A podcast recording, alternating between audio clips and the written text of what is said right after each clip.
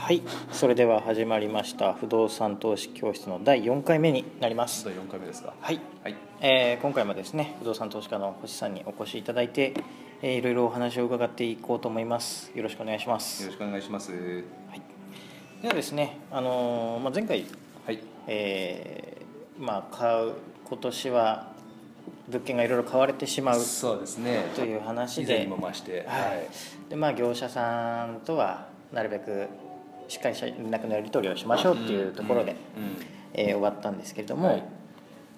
例えば、まあ、あの聞いてらっしゃる方いろんなあの方がいらっしゃると思うんですけどえ例えば正社員じゃない方とかですね、え例えば派遣社員とか契約社員っていうのも今働き方としてあるんですけど、ねまあ、そういう人でも不動産投資ができるかどうかとかですね、はい。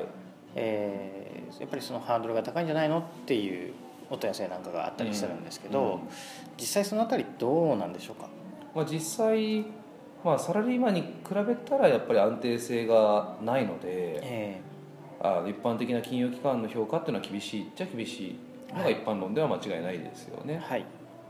ただしまああの契約社員でありながら、い。時間給でありながら僕自身はやっぱり融資ちゃんと引っ張れてるので、えあの不可能ではもちろんないわけですよね。ーはいでまあこれはもしかしたら1回目2回目とかにも話したかもしくは1回目2回目は事故が起きて音が飛んでしまったことがありましたから、えー そうですね。はい。裏話ですけども、はい。あのまあ、ちょっと話した記憶にないんで、はい。繰り返しだったら申し訳ないですけどもあの金融機関ってやっぱりその属性に対して個人の属性に対して評価する部分とはい。あと属性なんか全然気にせず物件自身に融資をする評価して融資をする部分と2つあるので、はいその物件自身に対する評価が高い金融機関を使っていくのであればはい。個人の属性がどうであれあまり変わらないわけですよね評価っていうのは。そうですね。はい、だからそういう金融機関を探してやっぱり最初は実績を積んでえでその実績をもとに、まあ、不動産賃貸業っていうのはこれだけしていますよっていう言い方で金融機関に持っていけば、ーはい。別にサラリーマンじゃなかったとしても十分融資は引っ張れるっていう状況は作り出せますよね。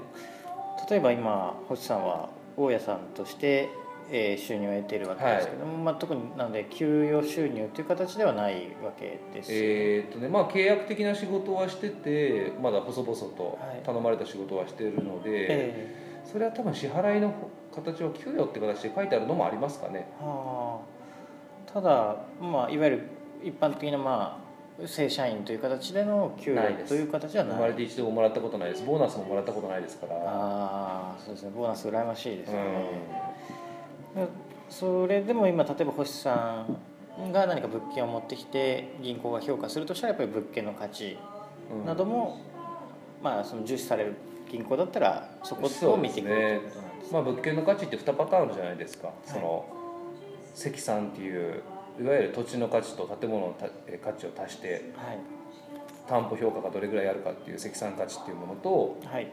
あとはこの物件がどれぐらいの収益を生み出してくれるのかっていう収益還元っていう収益性に基づく評価あるじゃないですか、でまあ両方のその物件評価があるのでで金融機関によっては片方を重視していたりとか、まあ、もう片方を重視していたりとか、はい。両方重視していたりとかするので、はい。それは金融機関によってやっぱ違うもんですから相談して、まあ、聞いてみてですよね、はい。うん。ではまああ例えば今転職したばかりとか、はいまあ、職を失った人だとちょっと難しいのかもしれないんですけど、うん。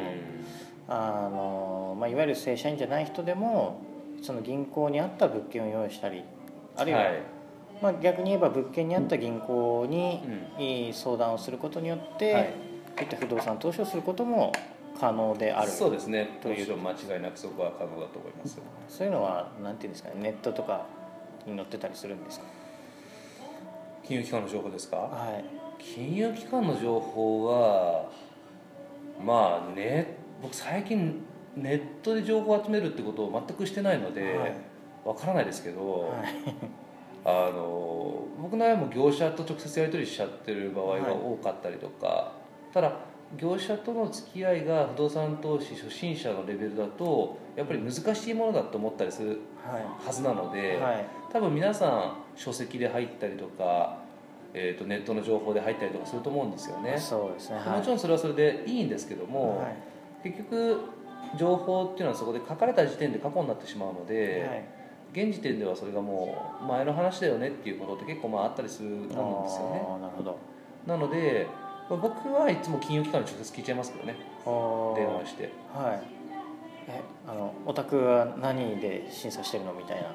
あのそうですね。例えば収益還元ですかとか積算を重視してるんですかとかって話ももちろんしますし向こうから言ってくる場合もありますし。ああとはまあ話してるうちに意外ともう教えてくれる人もいますからね。ーはい。うん本当に。もう聞いてるだけで教えてもらったこととかもやっぱりあるので。